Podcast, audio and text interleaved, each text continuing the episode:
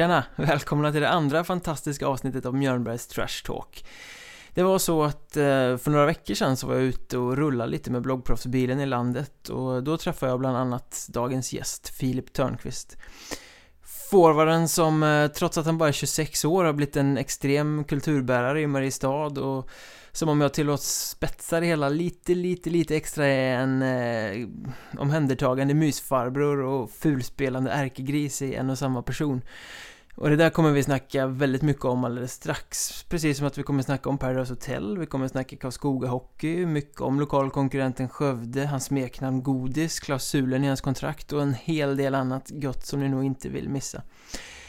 Men innan vi går rakt på det där så vill jag precis som senast passa på att säga att det är svinenkelt att kontakta mig om man skulle vilja göra det och då kan man, ja, om man vill skälla på mig, om man vill tipsa mig om något annat spännande som jag borde ha med i den här podden eller ja, bara säga något snällt, då kan man mejla mig på mikael.mjornberg.se Man kan leta upp mig på Twitter, det heter attmjornberg eller så söker man bara efter Mjörnbergs Trash Talk på Facebook och så skriver man av sig där helt enkelt. Men nu nu går vi direkt på det. Skönt tugg med Filip Törnqvist. Trevlig lyssning. Då sitter vi här hemma hos eh, Filip Törnqvist, Mariestad Boys eh, kanske största kulturbärare av dem alla. Och välkommen till podden, får väl säga. Ja, tack för det. Eh, hur är läget idag? Jo, men det är bra. Det är ju match här snart, så det är skönt att vara igång. Det här med att spela in podd, är det nytt för dig eller? Ja, men det är första gången. Jag har väl gjort några, bara lite radio reportage och innan och några ljud till reklamer och sånt. Men annars är det nytt. Jag har ändå fått för mig lite att du är någon form av eh, medial spelevink skulle man kunna säga. Om man, om man går på match i Katrinhallen till exempel så håller du låda på jumbotronen i pauserna och sådär. Kan du, gillar du att synas på det sättet? Ja men alltså det är väl, jag är väl alltid en sån person som har gillat att bjuda på mig själv och och det är väl sån jag är och nu har Filip Larsson kommit hit i år så det finns ju två Filip som kan ha den här Philips-hörnan så vi får se. Hur kom det sig att den drog igång egentligen? Det är några säsonger som ni har hållit på nu och spexat på i omklädningsrummet? Och... Ja, jag vet faktiskt inte riktigt hur det började men jag tror att det var att innan så spelade vi väl in lite så här olika reportage från omklädningsrummet och sen det var inte alls lika mycket men sen kom det fram att eh, det var rätt populärt och så blev det att jag tog micken någon gång och sen, sen var det bara att köra på. Och det kommer fortsätta i år också?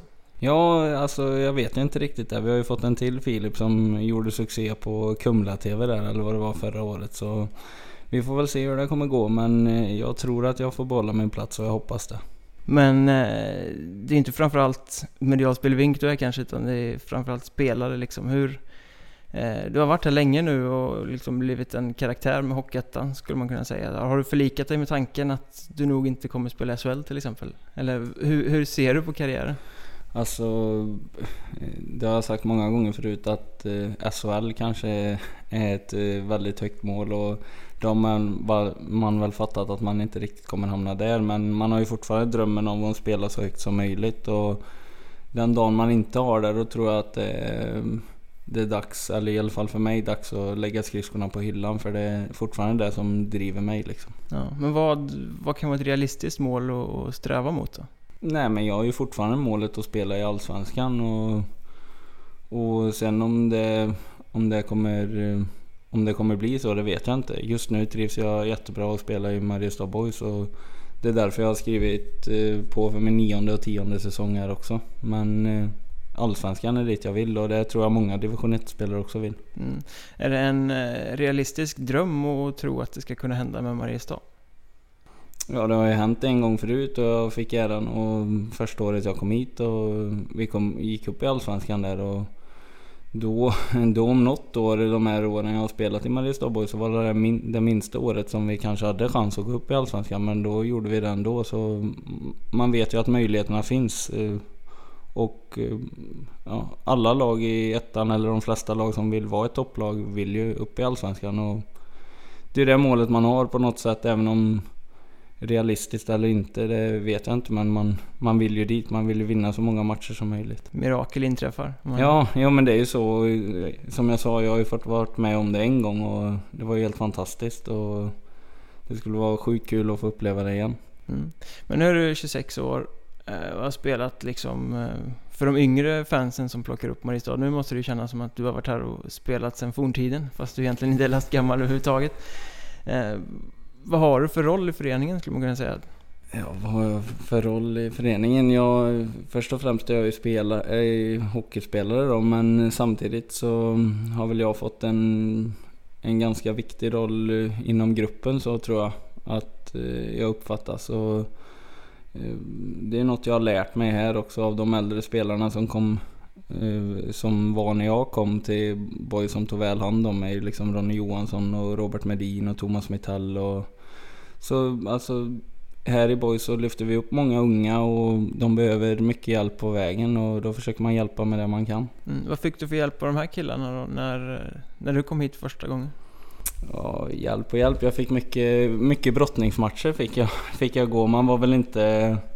Man var väl kanske inte världens ödmjukaste person när man kom hit första året utan man... Där man hade varit... Alltså det hade flyttit på i junioråldern och man, man gjorde sina poäng liksom. Och sen kom man hit och så gick det bra på försäsongen och jag vet vi var på träningsläger i Eskilstuna där och då fick jag mig några brottningsmatcher för de tyckte jag var lite för kaxig där men... Alltså man lär sig mycket av de äldre och... Det, alltså jag har jättemycket att tacka dem att de gjorde så som de gjorde för... Det var ingen idé att sticka upp liksom. Utan man visste... Ja, det var de som bestämde. De tog ner det på jorden liksom? Ja, ganska snabbt får man lov att säga. Det... det nej, det... Jag tror att det behövs i... Alltså både i samhället och i, och i idrottens värld att eh, man ska ha en attityd när man kommer upp och vilja bli bäst absolut men sen, eh, sen gäller det att ha båda fötterna på jorden och det hade jag kanske inte riktigt där i början men man fick lära sig snabbt att det är så det ska vara. Hade du ovanligt stor skalle eller var du bara en Nej. vanlig kid liksom? Nej men jag var en vanlig kid alltså eh, Lite spelevink och hitta på grejer och skulle ta över musiken i omklädningsrummet liksom och hade varit här i tre veckor typ så Nej men Fast samtidigt så var väl jag den som lyssnade på de äldre också och sa de åt mig någonting så Då förstod jag att det var allvar och då, då blev det så. Och sen har du växt liksom in i den här rollen själv med åren kan man säga. Känner du ett stort ansvar idag när det kommer Det är mycket unga spelare som lyfts in i Mariestad Precis som i många andra lag i Hockeyettan givetvis men Jo men alltså det är klart att man känner Man känner ett ansvar. Det är den här klubben som ligger mig varmast om, om hjärtat liksom. Så mm, ja, eh, det har som du säger att det har växt, man har växt med rollen och man har man har väl förstått mer och mer ju äldre man blir hur det funkar. Mm. Men vem man än pratar med så säger man, eller man, de, att det, du är lite den här som tar hand om, om folk som kommer och liksom visar dem till rätta i omklädningsrummet. Nu har du till exempel Filip Larsson sovande här på soffan i i hemmet liksom? Är, är det givet att det ska vara så? Att du ska ja, men, ta emot? Jo men det tycker jag. Alltså, jag har väl alltid varit sån och alltid blivit uppfostrad att man ska ta hand om varandra här i världen. Och, eh, sån är jag som person och jag har ganska stor social kompetens tycker jag själv. Och, eh, då, då, det är rätt självklart för mig liksom, att man, man ska ta hand om de nya. Man vet ju själv hur det är när man kommer till ett nytt ställe. Det, men det är inte lätt och då gäller det att ha några som man kan vara hos. Mm. Och det har liksom blivit så att folk förväntar sig att det ska vara du nu eller hur? Nej, folk förväntar sig vet jag inte men Alltså jag gör ju det och jag gör det med glädje liksom. Jag tycker det är kul att träffa, träffa nya människor och det är roligt att lära känna, känna folk med tanke på att jag har Att jag är så pass social som jag är. Så det har väl blivit så tar den här rollen och liksom eh, tillrättavisar folk också. Säg att det kommer nya killar som är som du var när du kom hit liksom och studsar upp och börjar spela Barbados i omklädningsrummet när det inte, när det inte passar. Liksom, är du där och tillrättavisar eller tar du ett sånt ansvar också? Ja men det tycker jag att jag är. Alltså, men det gäller ju att hålla det på en bra nivå. Och eh, Sen är det ju vissa spelare som man man känner att man kan få ordning på som man kanske är extra, extra mycket på och de kanske tycker att, det, att man är ja, att man är på dem och tjatar mycket men det är ju för att man har en tro på dem att de eh, som vi pratade om innan att man har själv varit i det Och det har jag ju fått reda på i efterhand att det var ju för att de här äldre spelarna i laget, de hade en tro att, att jag var, alltså jag är en vettig människa. Det är ju inte många som kommer upp som inte är vettiga utan det är ju mest att man är, man är ung och inte fattar allting. Mm. Man behöver någon som tar en lite i handen och visar att så här går det till på seniornivå. Ja, men lite så är det och det är inte alltid det bara är att stryka medhårs heller utan ibland behöver de unga killarna lite, lite att man säger ifrån också. Mm. Men hur kan det ha blivit som så? Det är inte din moderklubb eller sådär. Hur, hur har eh, föreningen hamnat så nära hjärtat? Att, att du tar den här rollen? Nej men dels, eh, alltså jag flyttade ju tidigt från min moderförening där, Borås. Jag flyttade redan när jag var 16 år. Så det har inte blivit att man har sådär jättestarka band till dem. Jag har aldrig kommit hem efteråt och spelat där heller utan så blev det två år i Skövde och sen har jag varit här i åtta år nu och nionde och tionde och Mariestad har alltid tagit hand om mig och har aldrig haft några problem med föreningen eller någonting och alltid, alltid stöttat mig och det är en väldigt familjär stämning i den här föreningen där alla hjälper till med allt och alla känner varandra och man står ner och handlar idag på Ikoxen och stod och pratade fem minuter med de som sålde Bingolotterna liksom. Alltså, det blir väldigt familjärt och jag mår bra och har aldrig trivts så bra som jag gör här. Men har du växt in också så att du inte bara är karaktären på isen i ishallen liksom, utan att om du går ut, det är en liten stad, om du går ut på stan är du eh, en sån som folk känner igen och gärna kommer fram och byter de här extra orden med. Ja men alltså så är det ju i den här stan att det är ju, det är ju hockey som är nummer ett i den här stan och då, då blir det så att alla, alla vet vilka, vilka man är när man spelar ishockey och det är rätt kul tycker jag också det är många som man får... Jag vet att min sambo Malin hon brukar säga att ibland att nej nu åker jag till Ica och handlar för det tar så lång tid för dig. Det blir att man träffar x antal personer där som gärna vill prata lite ishockey. Är det lika roligt när det går dåligt? Ja men jag tycker inte ändå att det är så krävande här som man har hört att vissa andra ställen kan vara. Men det är klart att man... Har vi torskat mot eh, Skövde eller gjort någon dålig match då kanske man inte åker till, väljer att åka till ICA dagen efter. Nej, åker till macken och köper mjölk istället. Typ. Ja, det får bli så. Eller skickar iväg Malin så är det lugnast. Ja, precis. För, för uh, sporten betyder ju väldigt mycket här som du säger. Det är ju det är inte som i en storstad där du kan försvinna i mängden och ingen vet vem du är. Nej, men det är ju det. det är, men det samtidigt tycker jag det är lite kul också. Eh, för att uh, ja, man, man får känna sig uppskattad när man när man har gjort något bra och liksom har vi vunnit en match då går man ju gärna på stan för då är det folk som kommer fram och vad bra ni var igår och kör på och liksom och man snackar så det är jättekul tycker jag. Mm.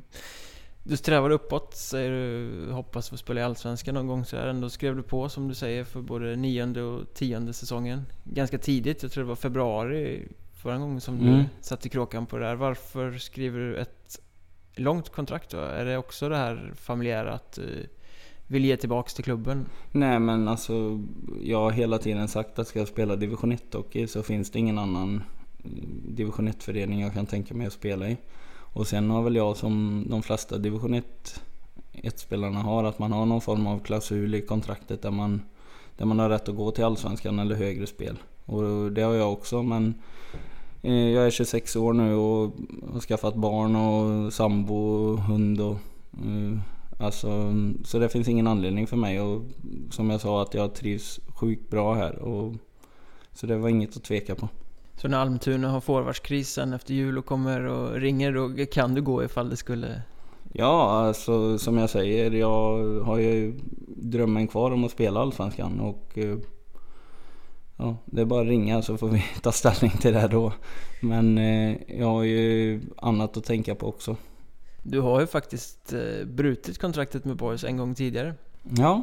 För bara några säsonger sedan. Fast av en helt annan anledning när du faktiskt valde att kliva ner i lön om jag förstod saken rätt. Ja, det var ju som nu då att jag hade två tvåårskontrakt där och sen eh, efter första året där så, eh, ja, det var väl inte slut i kassan men det var lite ekonomiska problem här och vi behövde skära ner på spelarbudgeten bland annat där. Och jag hade ju mitt kontrakt och skulle få höjd lön också nästa andra året. Men eh, jag valde att pratade med Dalle Johansson då som var sportchef och klubbchef kanske han var där, och, där också. Men, eh, Som är Björklöven Ja, numera, precis. kan vi flika in. Exakt och, och då valde jag att göra så för jag kände att jag vill ju spela i ett så bra lag som möjligt också och de pengarna jag gick ner om det kan läggas på något annat bra så, så absolut och den säsongen gick det ju över förväntan kan man säga. Vi åkte ut mot Kristianstad där i playoff. Men var det en självklar grej det där? Låg du sömnlös några nätter och funderade på hur du skulle göra? Eller var det bara så här, jag skiter i pengarna, det, klubben är viktigare? Nej men det, det var absolut inget att fundera på. Jag och Dalla hade ett snack där och eh, ja, det, beslutet togs väl på en minut. Alltså jag har jobb, jag har ett fast jobb som jag jobbar inom i kommunen här på skola. Så de eh, kronorna jag gick ner i lön, alltså visst det var en del pengar. Alltså vi tjänar ju inte några jättesummor här men det var ändå så att det gjorde lite skillnad och eh, men eh, samtidigt finns det annat man kan spara in på. Och som jag sa, om man vill spela i ett bra, så bra lag som möjligt. Och, så det var verkligen självklart för mig. Innebar det att ni kunde behålla någon annan spelare som kanske hade dratt någon annanstans istället? Det tror jag nog att det kan ha gjort faktiskt. Och det, ja, men så det kändes väl extra skönt tyckte jag. För dels var det ju många alltså, som stannade det där året. Även fast det var några som drog. Men Pontusson och Eddie Davidsson stannade ju. Och det kan ju ha bidragit till att de stannade. Gjorde de samma sak som du? Eh, De hade ju inget, eh, jag vet ju, vi vet ju inte våra kontrakt här eller någonting men eh, de hade ju inte, de hade ju inga tvåårskontrakt så de fick ju förhandla om nytt kontrakt. Och sen vet inte jag om de fick sämre eller bättre än vad de hade. Det har jag ingen aning om. Men de valde att stanna i alla fall. Ja precis och jag tror att det, jag tror knappast att de fick eh, så mycket bättre i alla fall utan de fick väl lite hjärta för föreningen också där kanske och valde, och, valde att stanna och kriga och hjälpa till. Det känns lite så med den här klubben överhuvudtaget att det är ganska många spelare som är så pass bra att de hade kunnat kliva vidare i karriären men som kanske stannar ett år extra mer än vad eh, alla vi andra som tittar på tror. Jag menar, jag Davidsson och Pontusson är ju ett jättebra exempel. De hade ju kunnat kliva upp betydligt tidigare än vad Davidsson drog till Västerås. Ja, absolut. Ni har Mikael Alba nu till exempel som ju många trodde skulle gå spikrakt till, till Allsvenskan men som nu ändå är inne på är andra eller tredje säsongen Mm. i, i Mariestadströjan. Är det det här familjära som gör att folk vill stanna? Ja men jag, alltså jag är jättebra kompis med, med Mikael där och Alba. Och han, har ju, han är ju från Stockholm eller Ekerö, det fina området där. Men han, eh, han säger ju själv att han har aldrig trivs så bra och jag, jag tror att det är mycket sånt här. Att eh, man trivs här. Det är inte många spelare under de här åtta åren som jag vet har, har vantrivs eller inte trivs i stan. Och jag tror att vi har alltid under de här åtta åren fått ihop en jäkligt bra grupp på något sätt. Det sitter liksom lite i väggarna här. Och, och det är exakt det en så pass liten förening som Mariestad behöver tror jag. Och så med en liten eh, mysfarbror som Filip Törnqvist som håller ihop alla bitarna socialt också. Då. Ja men alltså, det blir, alltså med tanke på att det är en sån liten stad så det finns inte så mycket att göra på vintern mer än att träna och sen får man, och sen får man försöka hitta på det som finns utanför och det blir mycket, ja, kolla på fotboll, alltså gå och ta en kaffe tillsammans. Det, det är inte så direkt att någon kan åka till, till något bad, eh, badhotell eller spaavdelning eller något då, utan det blir att alla blir samlade ofta. Mm, precis. Eh, men om vi liksom vänder lite på steken här. Lika mycket mysfarbror som du kanske är för spelarna i egna laget och sådär. Riktigt lika fin i kanten och trevlig är du kanske inte på isen. Eh, jag tycker man ser en kontrast där att, att det skiljer sig ganska mycket. Ja men så är det absolut. Men eh, det tror jag inte jag är ensam om heller utan man har Det är ju vissa som har kommit till Mariestad som man har hatat på isen rent ut sagt. Och Alltså på något sätt tycker jag att eh, det som är på isen det är inte en sån är det, Alltså Man är ju inte sån utanför utan eh, Det är väldigt sällan jag har mött någon som jag har ogillat på isen som till exempel har kommit till Mariestad eller man har träffat utanför hockeyn någon gång som har varit otrevlig eller på något sätt sånt utan jag tror att det är lite att eh, Ja men oftast är väl det de som är riktiga grisar på isen. De kanske är supertrevliga och supersnälla utanför. Det, det är många sådana exempel som finns. Om du skulle beskriva din roll på isen, vad, vad är din absoluta styrka? Vad, vad är din uppgift i det här laget? Mm, men min styrka är väl att jag, alltså, jag har väl en ganska hög lägstanivå tycker jag själv. Och jag kör på och vill verkligen vinna varenda hockeymatch. Eh, men sen är det många som tycker att jag bara är inne och kör. Men jag ser mig själv att jag har lite spelsinne också faktiskt. Och vet vart jag ska vara på banan och kan hitta något bra pass emellanåt där. Och ja, men framförallt är det, det är ju ett hårt jobb eh, som jag försöker lägga ner varje träning och varje match. Och men spelsinnet också tror jag. Och det tror jag att folk glömmer av lite när de tittar på mig. Ja, de flesta tänker väl att eh, det är med han som inte backar för att sätta en liten extra tjuvnyp någonstans eller eh, säga ett ord extra. Ja, men, ja, men sån är jag ju också absolut. Men jag har ju ändå under mina år här i Mariestad, i stort sett i alla fall eh, varje säsong, varit med och producerat och tillhört eh, toppen där. Så eh, det är ju inte det är inte bara grisa och tuta och köra utan det finns ju en tanke också. Du har ganska jämn produktion. Om man tittar på Elite Prospects till exempel så är det ju Säsongerna skiljer sig inte så mycket åt. Ena säsongen var det fem extra mål och andra säsongen var det fem extra assist. Ja. Du landar på ungefär samma poängsnitt varje gång. Ja men det gör det. Jag vet inte om det är domarna som börjar känna igen mig och ge några gratis assist där som, som, så de vet vart jag brukar ligga på kanske. Nej men skämt åsido, det... Ja jag, jag vet inte vad det beror på men jag, jag har väl alltid lyckats gjort lite poäng varje år också. Men det här med snacket, med allting som händer. Hur, hur går tugget där ute egentligen? Jag menar, många är ju medvetna om vem du är nu efter alla de här säsongerna. Och många är också medvetna om att du inte är direkt den som backar undan om det skulle hetta till lite sådär. Eh, söker folk upp dig på något sätt på isen? Ja, men det är ju det är en del som jag faktiskt åker runt. Eh, när vi åker runt i periodpauser och sånt så söker de gärna upp. Men eh, jag tycker bara det är kul. Alltså, jag, eh, jag vet att när vi har haft så här snack med olika tränare och sånt så jag måste nästan vara lite så här, alltså förbannad för att vara bra. Eh, har jag känt själv. Det är det som, det är det som gör att att, det blir bra ofta när jag spelar. Det, om jag är förbannad och är där, där det hettar till, då, det är då jag har gjort en bra match.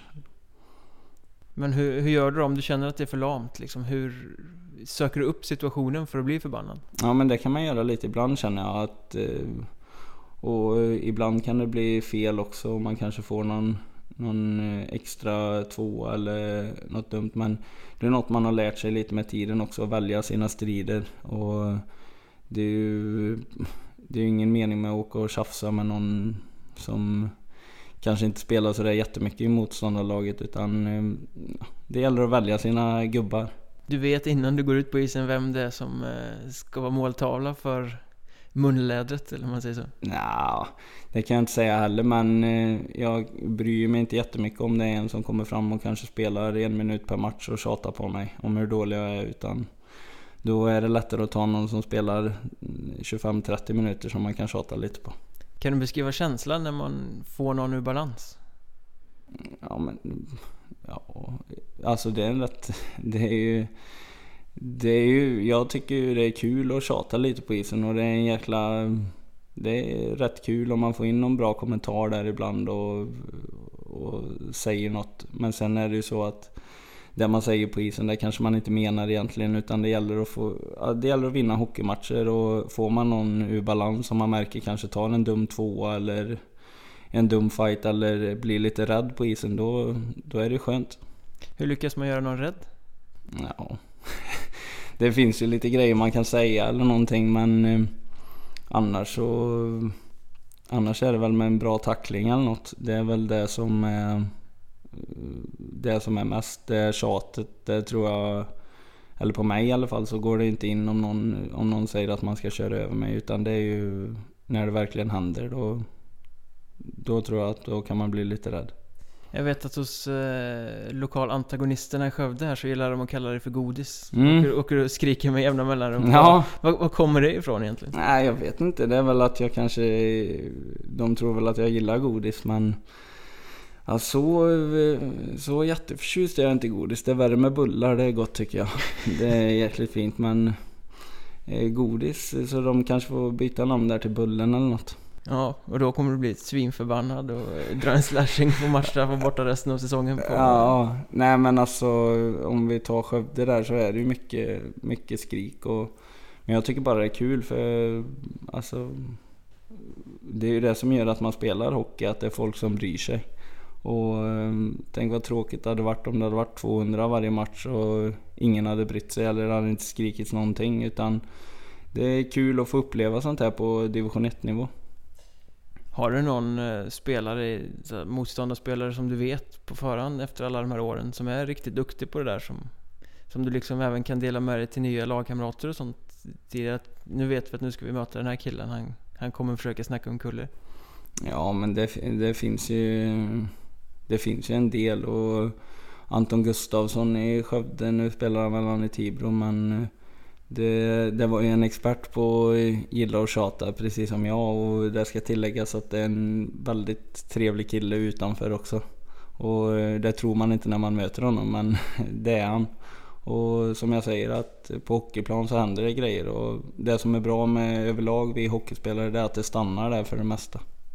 Men blir det så att sådana typer som ni söker upp varandra bara för skojs skull också under en match? Ja men lite så. Jag vet jag och Anton där, Gus, vi åkte ju runt nästan i tre varv och tjatade lite på varandra där i Billingehov. Och, men eh, det är inte bara att vi pratar om massa skit med varandra. Vi kan tjata lite om allt möjligt också faktiskt. Är det lite spel för galleriet sådär också för att liksom, trigga publiken? För publiken ser ju att ni åker där och att munnarna går men hör inte vad som, Nej, vad som sägs. Det, ja men det är ju lite så också. Det är, ibland kanske inte är det trash talket utan ibland kanske det är ja, såg du Paradise Hotel igår eller något?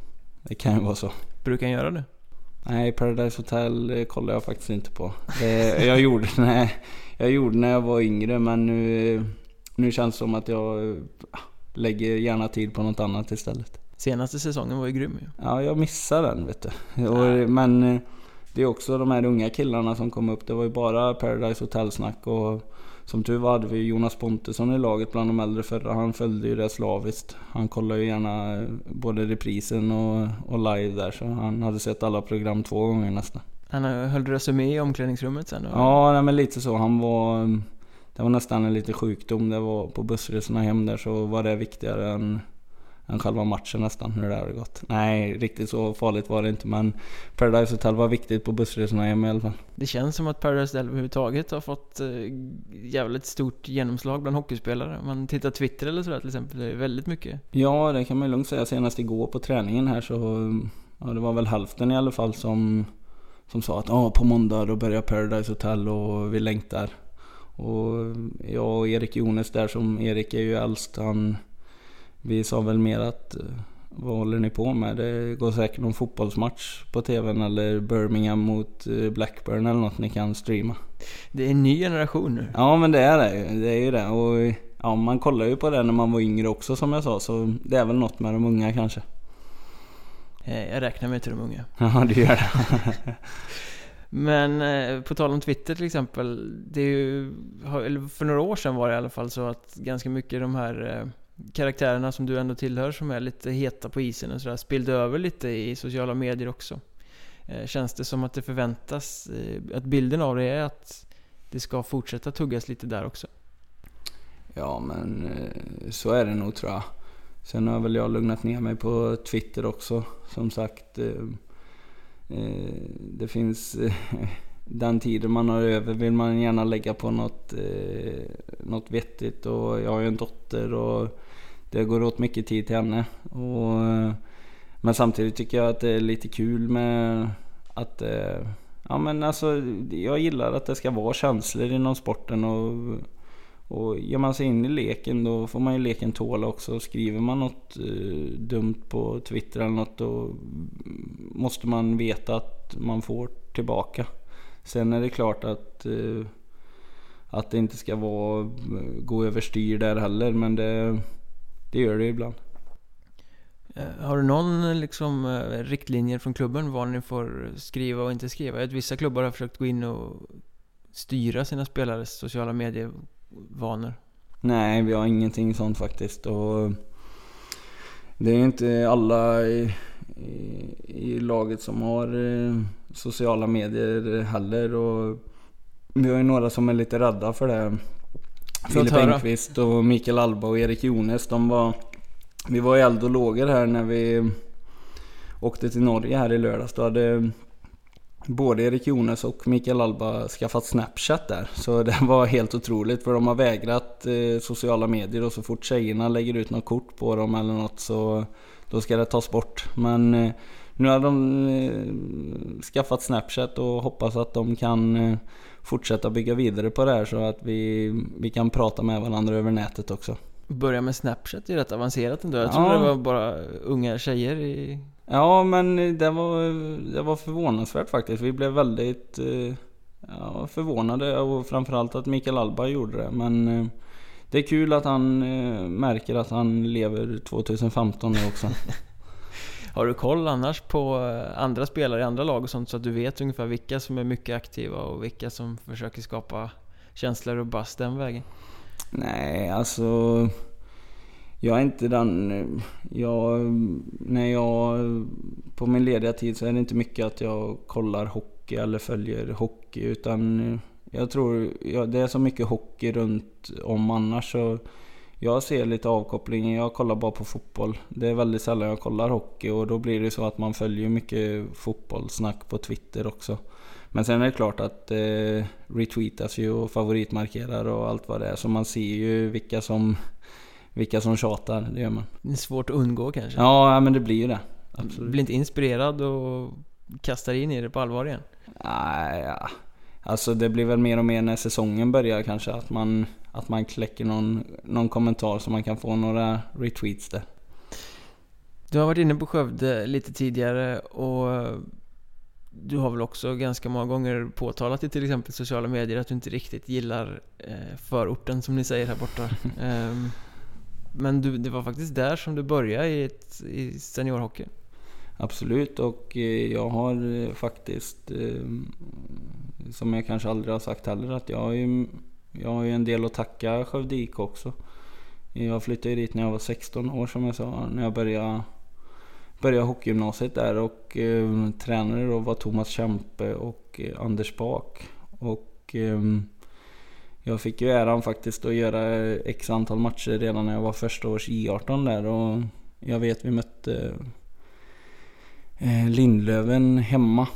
Och eh, Skövde satsade på att gå tillbaka till Allsvenskan och det var min första match. Och eh, jag fick hoppa in efter första perioden. Jag tror vi låg under med 3-1 eller något. Och sen spelade jag hela, hela matchen och vi vände, vi vände på matchen och vi ledde med 5-4 eller något och det var tek med 30 sekunder kvar. Och då tog Lindlöven timeout och så säger Thomas Kämpe till mig att eh, jag spelar center då.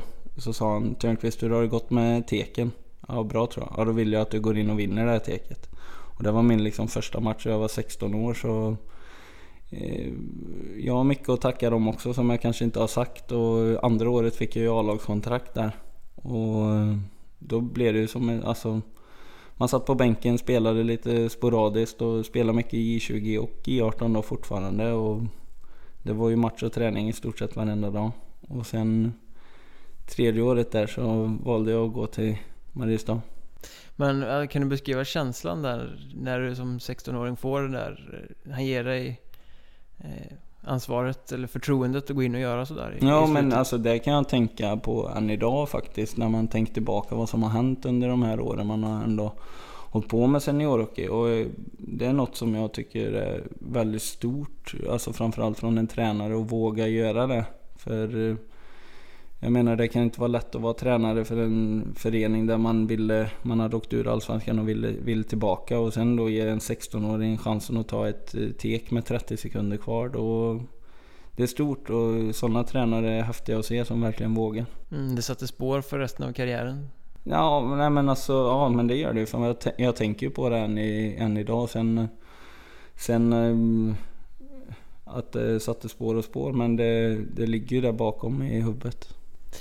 Men sen var ni tre killar som var ganska fram... Ni hade liksom framtiden före var det många som såg det som i alla fall. Det var du och det var Simon Bergström hette han och Mm. Alfred Sjöman som Mm. valde att packa väskorna och flytta fyra mil till, till Mariestad. Och det kan jag väl tänka mig att det inte är det mest logiska steget att göra i den åldern när man har kommit upp i en klubb som är eh, alltså en derbyrival på det sättet. Nej. Men vad var det som hände där egentligen?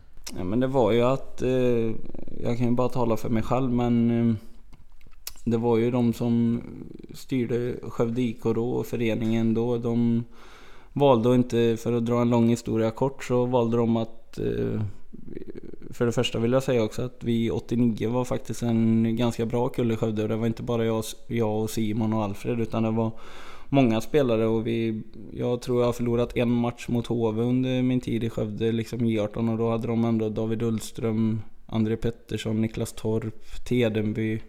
Den här gyllene generationen. Ja, nej men precis och vi var faktiskt ganska bra och sen som jag sa för att göra en lång historia kort så valde de att inte satsa på oss och erbjöd oss inget, inget A-lagskontrakt utan att vi, vi skulle få vara kvar och lira J20 och då hade jag lirat J20 Elit sen jag gick i åttan.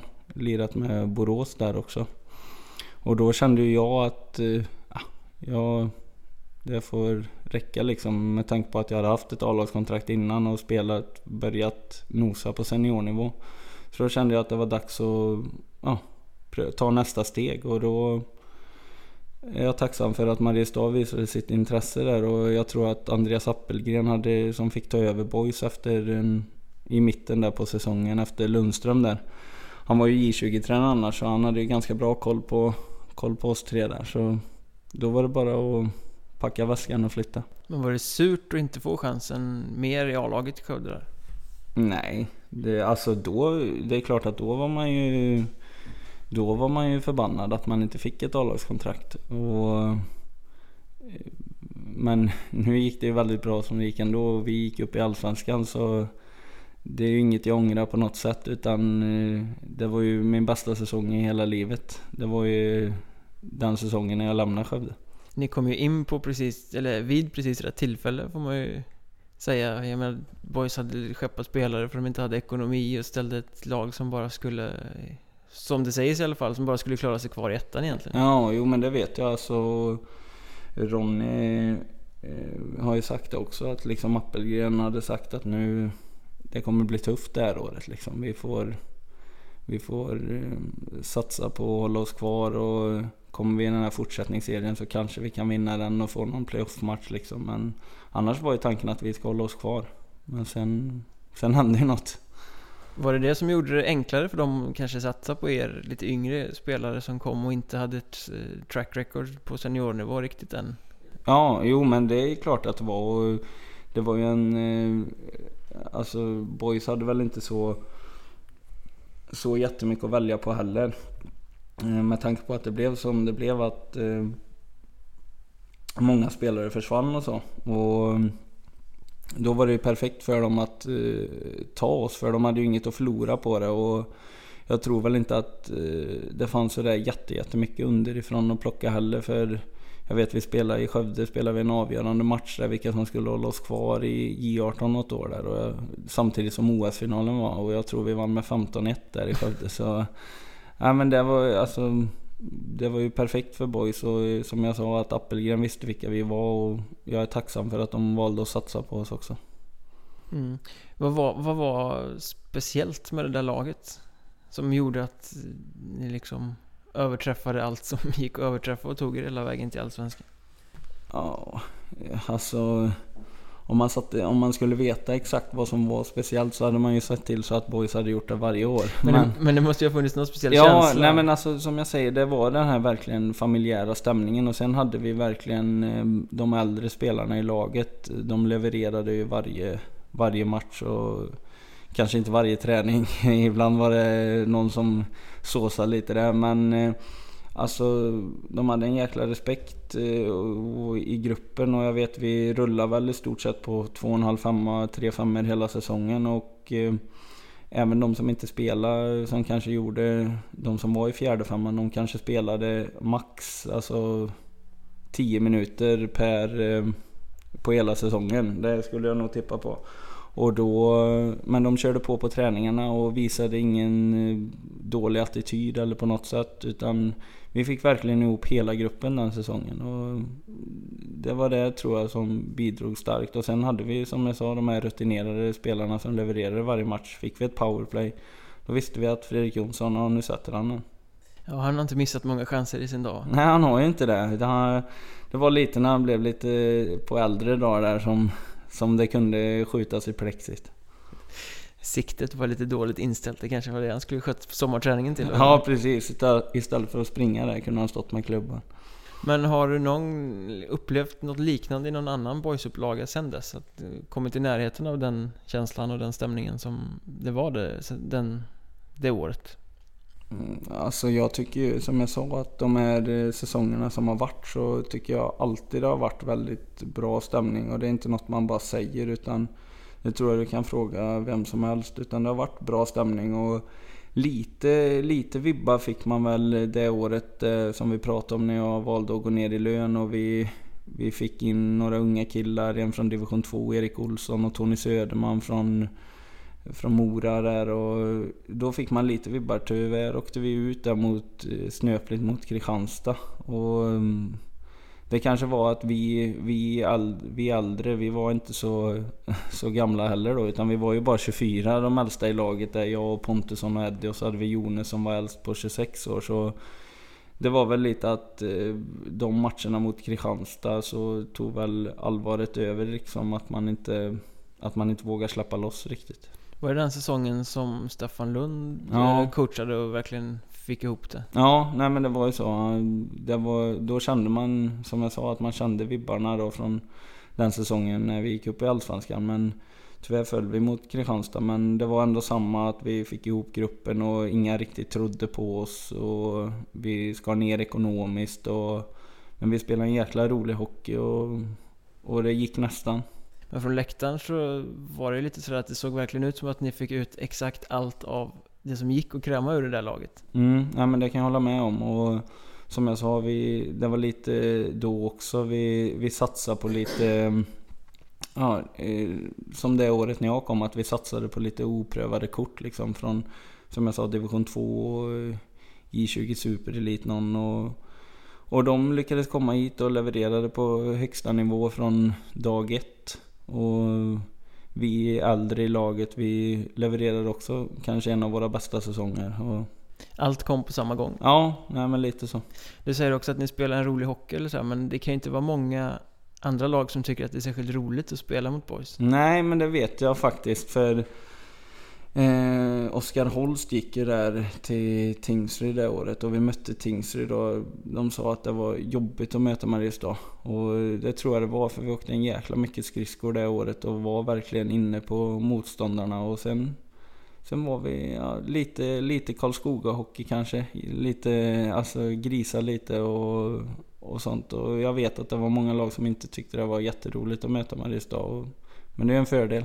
Men är det inte lite samma Mariestad Karlskoga? Det är små orter, det blir lite men mentaliteten här att man går ihop för att det finns inget annat att göra och så bara kör man. Ge, gärna genom sargen. Ja, jo men så är det och jag tror att det, det, är den fördelen vi har när vi bor i så små orter. Att vi, att vi Ja, men att det blir så att eh, den killen du sitter bredvid omklädningsrummet, honom skulle du kunna liksom dö för. Nu var det lite överdrivet men eh, alltså... Det är ändå bara Hockeyettan ja, pratar om. ja, nej men, ja, precis. Nej men eh, lite så är det väl och det tror jag beror på just det att eh, man får... Man har inte så mycket val utan du får hänga ihop med den du sitter bredvid i omklädningsrummet i stort sett 24-7. Men vi backar lite här den allsvenska säsongen som följde på där på att ni gick som tåget och överträffade alla förväntningar och gick upp. Eh, I allsvenskan där så hade ni ju nästan kunnat dö för varandra. Ni hade inte räckt till ändå, var lite känslan eh, från sidan. Hur upplevde du den säsongen då? Ni åkte och fick stryk egentligen hela vägen från, ja. från försäsongen. Ja men, ja men det gjorde vi absolut. Och sen eh, hemmamatcherna spelade vi ju faktiskt ganska bra. Vi åkte ju aldrig på någon storstryk eh, hemma så, utan det var tom kasse mot Leksand och Malmö slog vi på straffar och Sen vann vi lite fel matcher den säsongen. Vi, eller vann fel matcher, förlorade fel matcher. Vi torskade liksom mot så här, Sundsvall hemma och sånt här som vi kanske skulle slå. Men det var en jäkligt lärorik, lärorik säsong och man fick, eh, man fick möta många bra hockeyspelare. Men eh, samtidigt är det kul. Det är inte kul att åka runt och förlora. Sen ska ju tilläggas att vi hade lite otur den säsongen, att de gjorde om Allsvenskan. Och vi kom ju sist där och de skulle banta Allsvenskan med ett lag eller vad det var. Så vi fick ju inte ens eh, chansen att kvala oss kvar utan vi åkte ut direkt där. Och i ett kval vet man inte, då, där kan ju allt hända och jag tror inte var, att vi var så mycket sämre än division 1-lagen som, som var där och nosade. Det är lite Skaraborgs syndromet det där att åka ut när de ska banta Allsvenskan. Ja. Det, gällde väl Skövde när, ja. de, när de rök där också, ja, att det men, var en bantning liksom. Ja men det är ju det, så vi får väl eh, försöka att gå upp nästa år och se, eller nästa, år, nästa gång vi går upp där och se till att det inte ska bantas då. Men vad har du för känsla nu då, nästa gång vi går upp säger du? Vad har du för känsla om eh, årets lag? Hur, eh, på pappret så skulle nog många experter säga att ni är försvagade för det är ganska mycket men jag har tappat Ollikainen i kassen, Pontusson har flyttat vidare, Söderman, Olsson som du nämnde. Det är ju, det är ju inga dussinspelare som har hittat nya arbetsgivare. Nej, absolut så är det. Vi har tappat många, många viktiga spelare.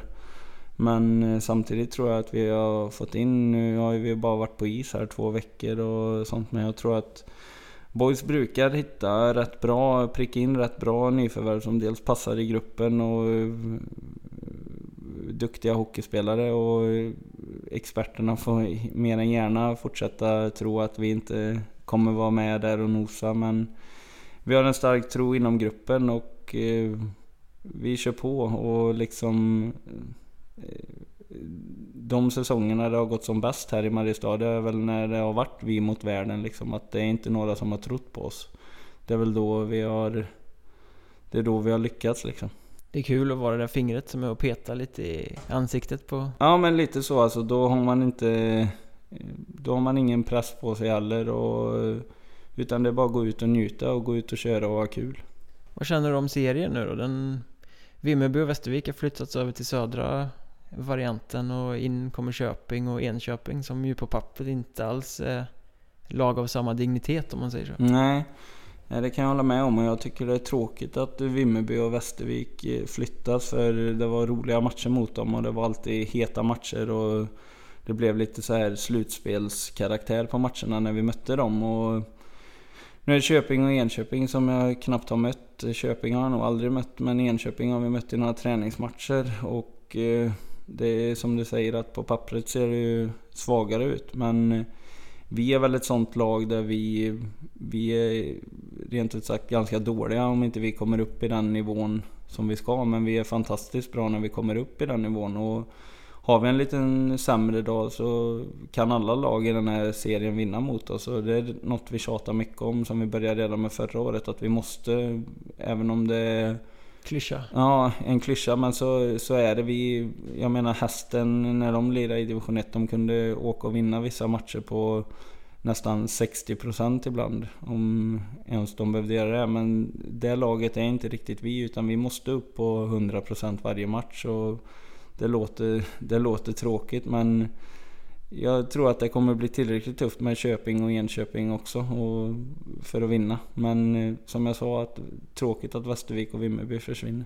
Känns det som en lite konstig situation som ni hamnar i här? I och med att ni börjar om med lite nytt lag, ganska mycket ungt och sådär. Men med tanke på hur seriesammansättningen ser ut så kommer ni ju ändå vara en av favoriterna till att fixa topp 4. Ja, men eh, det ska väl, eh, det tycker jag Boys alltid ska vara, även om vilken serie vi spelar. Hade vi spelat i södra serien så Boys ska alltid vara ett lag som tar sig till allettan eller var och nosa på topplaceringarna i alla fall. Och jag menar som förra året, vi var ju inte nöjda med att vi inte kom till allettan. Utan det är där vi ska vara och det är därför eh, jag spelar i Mariestad. För att det är ju de matcherna man vill lira. Vilka spelare blir kul att möta den här säsongen? Har du någon koll, eller så pass koll på serien så att... Eh? Ja, men det är ju alltid kul att möta Skövde. det är ju... Där är ju roliga spelare men annars så... Alltså... Annars har jag rätt dålig koll. Magnus Svanberg gick väl till Enköping nu tror jag i och för sig. Det var en trevlig kille som jag inte har träffat på länge sedan han, sedan han var här. Så det ska bli kul att möta honom och växla några ord. Vad får han för välkomnande när han kommer in på eh, Katrinhallens is? Ja, kanske inte direkt när han kommer in men sen kanske han får en liten slashing i knävecket framför mål. Det vet man inte. Välkommen hälsar Filip Törnqvist. Ja, precis lite så. Eh, men nu har vi en kupp här framför oss och eh, då kommer Jonas Pontusson också. Det är ju, han är ju gudfar till, till mitt barn och då vet jag, jag sa till honom här nu innan han gick att du, du kan ju räkna med att få något i knävecket i alla fall när du kommer tillbaka. Så han är förberedd. Det måste vara kul att ha de här eh, gamla polarna lite utspridda över serien så att man eh, får åka och käfta lite. Ja men så är det. Alltså man har ju sen, eh, sen är det ju mot man vet ju vilka som man har varit polare med och då kanske inte är så här riktigt allvar i det man säger heller och det vet ju de om. Men man har ju fått chansen att lära känna många. Och även om vissa som man kanske inte har spelat ihop med som man har lärt känna som man har mött eh, säsong efter säsong också som man kan växla några ord med efter matchen. Kommer du någonsin hem från hallen liksom? Ja, Malin tycker väl att jag kan snabba på lite mer men Eh, jag tycker det är så jäkla roligt där och alltså man... Ja, jag vet inte. Det är sjukt kul bara och vi har sjukt kul tillsammans och det är liksom, ja. Ibland vill man gärna stanna kvar ett tag och tjata lite extra. Då får vi hoppas att det blir en rätt festlig säsong det här också då, den som ligger framför oss nu precis. Ja men det tror jag. Jag tror att vi kommer överraska och det är det jag hoppas att vi ska göra också. Då får du lycka till. Ja, tack så du ha. Tack för att du ville vara med. Det var skoj detta. Ja, det var roligt.